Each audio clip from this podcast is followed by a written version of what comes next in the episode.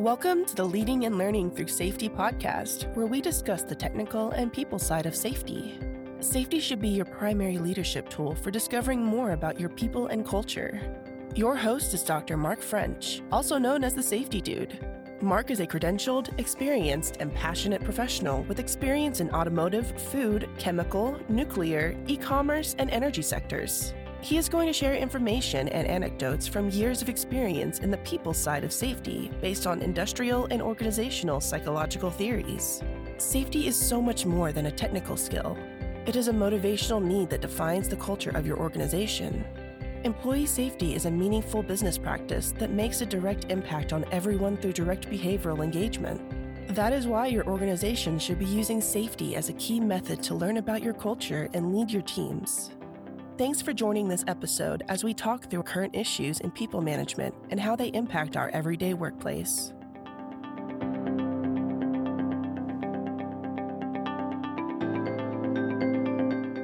And welcome to this episode of the Leading and Learning Through Safety podcast.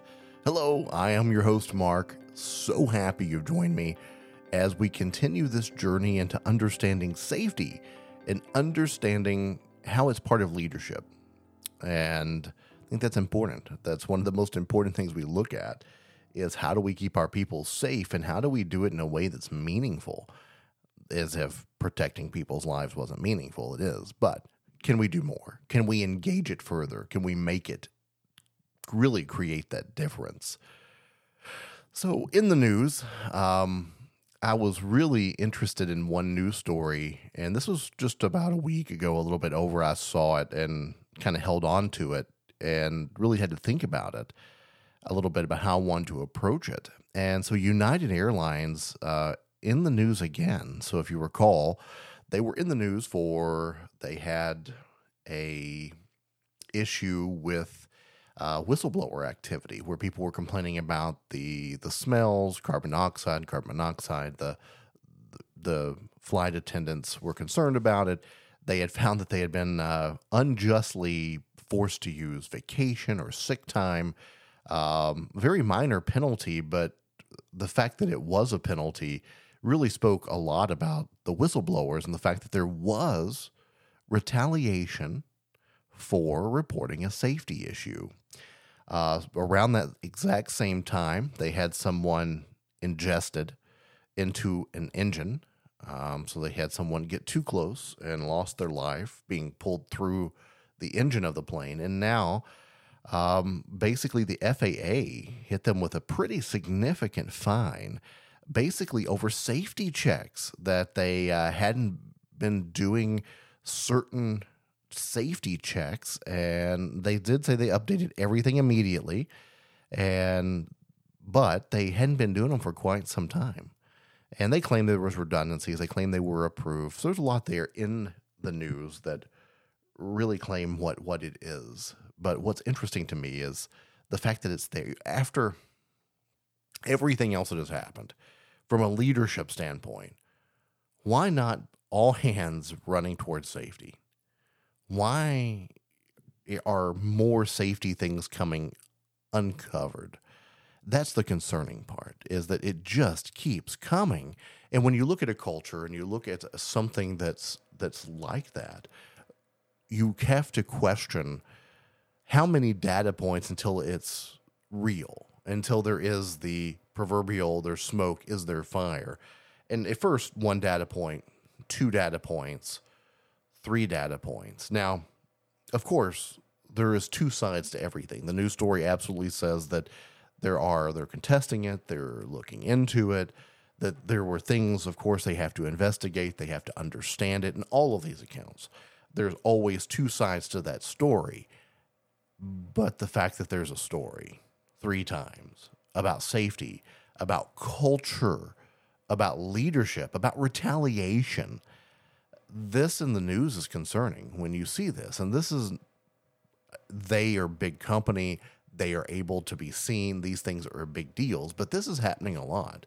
And it's concerning that there are places that this is normal, too normal for people to report an issue, be told, no, we're not going to do anything. And if you keep reporting, there'll be consequences, or we'll just tell you to go home and we'll dock you your sick time or your vacation time. That's scary. And it really shouldn't be that way. It should be that if you report it, we do something about it, or we're doing every safety check, even if we think we don't need it, or even if we think we were approved at some point years ago to not do it. It's interesting that when you start to have these safety issues that you don't go for it, you become what I will call the, just got done reading a book called Mindset. You probably have seen some of the postings I've put. If you follow me on LinkedIn or Facebook, I've been putting quotes out there from, as you can tell what I'm reading. I'm going to take a step back. You can tell what I'm reading because that's what I'm posting about online. Because I get fired up about whatever I'm reading, evidently, and just have to share it with the world. So I've been reading this book about being a fixed mindset or an open mindset and how that changes. And this is a fixed mindset. It's good enough. We've done everything we should. So instead of changing, we fight. We'll turn it around and we'll say, no, we're going to do it. We're going to keep doing exactly what we're doing. We're going to keep fighting it. We're going to keep doing the exact same thing over and over and over again because we're good enough. And they put in there, our highest priority is safety. Those who debate wordage and verbiage and how we say things in the safety world, that's a great statement, but it's also one that has flawed fundamentally for a long time because priorities in a business change. That's well known. Your priority from day to day, moment to moment, can change. Your values, if you look at the work of Brené Brown, if you look at the work of a lot of other authors out there, values do not change. Your value is your DNA. It's who you are. It's what you do every day. It's how you conduct your life and your business. Your priorities will change, but your values will not. So when they say safety is our highest priority, I question that, because if it was, would these fines have happened? And we see that a lot. You are listening to the Leading and Learning Through Safety podcast with Dr. Mark French. How many other times do we, unfortunately, as safety people, we're looking through the news, looking for relevant articles to prove that what we do is real, which we know it is, but we still have to show there's inherent value in what we're doing and trying to get people's attention with how we're doing it. And a lot of times we look through news articles and it's easy, unfortunately, to find catastrophic incidents, fatalities, terrible things that happen to good people every day in the workplace. And every time there is some statement in there from the company that is along the lines of safety is our highest priority, or we care about safety, or safety's number one. You'll see that corporate statement come from their PR department. And I read a great blog article by Jordan Barab, and one time he questioned that. He goes, really? If it was really that important, would that have ever happened? Or would you have changed? Or would there be dramatic difference in what you're doing now, then later? What would change? How would it be different? How would it be better? And how would that have even happened if that was truly your priority 100%, that you were involved and excited and focused on safety? And so I come back to that statement here, and I look at these three incidents as three data points and think, wow, that's a lot more data points than I would want for an organization. Not to say that you can't have a stretch of bad luck, not to say that you can't have a lot of undercurrent of culture that could lead to publicity that's not so favorable. And that culture has to find a way to be changed. But again, it all begins with a single step. Let's talk about, how do we change that? How do we look at that culture? How do we overcome it? How do we make those changes? In just a moment when we come back after this break. TSDA Consulting. Learn you. lead others. The Myers Briggs Type Indicator is an amazing tool. Problem is that it can be easily misinterpreted. Dr. Mark French is MBTI certified and ready to help you discover your inner strengths. The MBTI assessment can help with team building, stress management, communication, conflict management, and so much more. Individual and group sessions are available to help you discover what makes you great. For more information, visit us on the web at tsdaconsulting.com. Welcome back to the second half of the Leading and Learning Through Safety podcast. So we're talking about, in the news, a company had three unfortunate safety events. Safety is the highest priority. What is going on?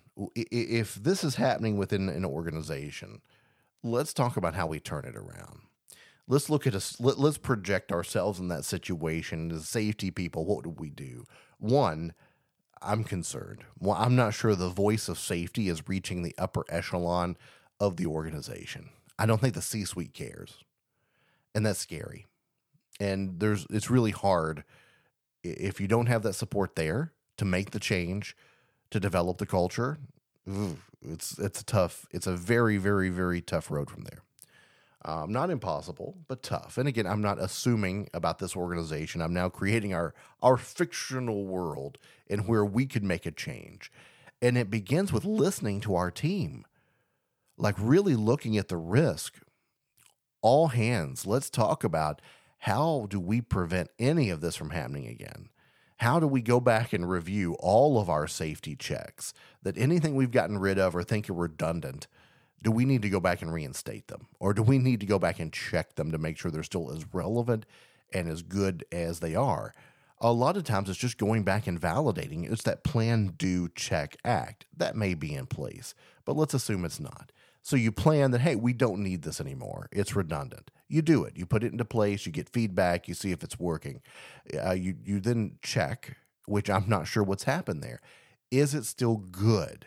Evidently it wasn't, because there was a fine. So what changed?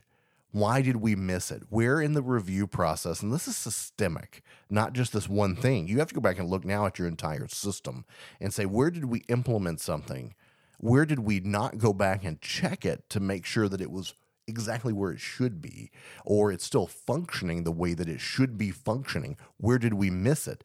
And then you make the adjustments as necessary. Maybe it's a rotation to where every so many years that has to be reviewed if we've changed a checklist, that maybe it's annually for 3 years, then it's every 3 years, then maybe it's every 5 years if nothing changes. That's a cycle. And yes, that takes effort to manage it, especially if you have a huge document library. There's some amazing softwares that can help. And in most cases, having someone running that system is well worth it, because they save you from things like this. And of course, that job doesn't seem important until it's important, kind of like safety, unfortunately. So the culture has to realize that we see that. If there's been a major incident, what are we doing about it? If there's whistleblower claims that we're getting retaliation, what are we doing about it? How are we opening up the world? And if our slogan isn't working, if it's just words on paper and we're not living it, what needs to change? And why is it just words on paper? Why even waste your time putting words on paper if you're not going to worry about it? It looks great. And I'm very critical. I guess I'm a critical-minded human being with a lot of things. I see that, especially in sustainability statements, where companies will, at one time that was the big thing. You needed a sustainability statement. You needed a green statement. You needed to show that you were committed to doing better with your environmental policies. And they wrote a beautiful policy that really led to nothing but a web page that had a lot of green and trees and happiness and birds, and it was beautiful pages. Their web designers did a fantastic job, put a lot of effort into writing this to sound great, and there was zero action. I see that with safety sometimes, unfortunately, and it bothers me when I see things that safety is our number one priority. Well, do you have someone there that really understands safety? We're like, oh man, I'm about to get on a soapbox, aren't I? about you undervalue your that profession. And I've seen it. I've seen where everybody looks at you and goes, oh, it's just common sense. Anything. You can just do safety. No. There's more to it. There's a lot more to it. I'm not going to begin to debate that now. But do you have someone competent that's running and being the real conscience of your company? And have you empowered that conscience to say more than just, yes, sir? It's tough. That is probably one of the hardest things that I had to learn in my career was the ability to say no and maybe lose my job because I've said no. Rather than doing the right thing or the responsible thing. I don't even know what it would be, but to keep my mouth shut and just go yes and be the player. Instead, I unfortunately can't help myself, and it's put me in some very interesting predicaments throughout my career. And if you go back and listen to episode 100, you can hear about my career anyway. So where do we change that culture? Where do we turn it around? And it begins with that fundamental, open it up, admit something happened, and let's see where we can get feedback of where we can change. I think that's the most important part is show that you're actively listening. And that's so many companies. They'll do feedback surveys. They'll do all this stuff, and it leads to punishment rather than actual change.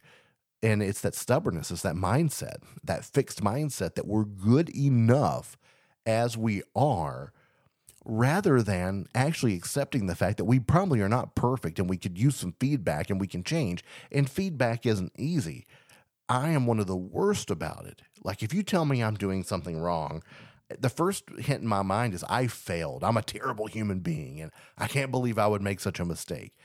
And I've had to teach myself to stop that. And okay, if you want to get upset, fine, but move on, learn. And I'm still not great at that. I'll be honest. I'm not great at that. I try and I want to, but we have to learn from it. We have to take that feedback, open up ourselves, become the hardest part of listening. And here's another quote I've posted is that once you actually open yourself up to listening, it's all about vulnerability. Are you now willing to become vulnerable? Are you willing to open up your mind and your heart to what you're hearing and take some kind of action about it? Man, that's a tough one. But I hope things change for this organization, that in the news there. Hope you'll join me on my Facebook, LinkedIn, YouTube account now, Instagram. I've even got a TikTok. Wow, I'm everywhere. But I hope you'll join me. Go to my webpage, markafrench.com. From there, you can find all the links. I hope you'll go sign up. I'm actually thinking about doing some giveaways from my Facebook page at some point. Thinking about that one. So you might want to go there and like it. So maybe you can jump in there. But I really appreciate you joining me. And until next time we chat, stay safe.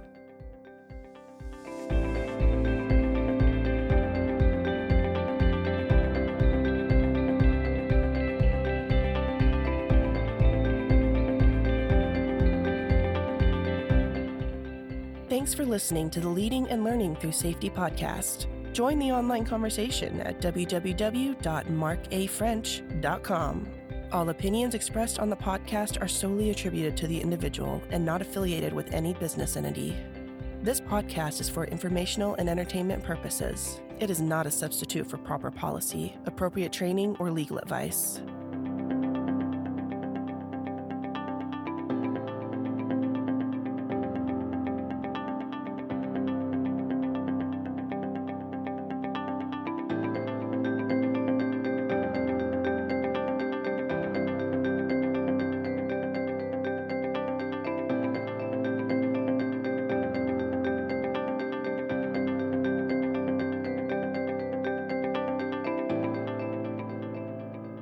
This has been the Leading and Learning Through Safety podcast.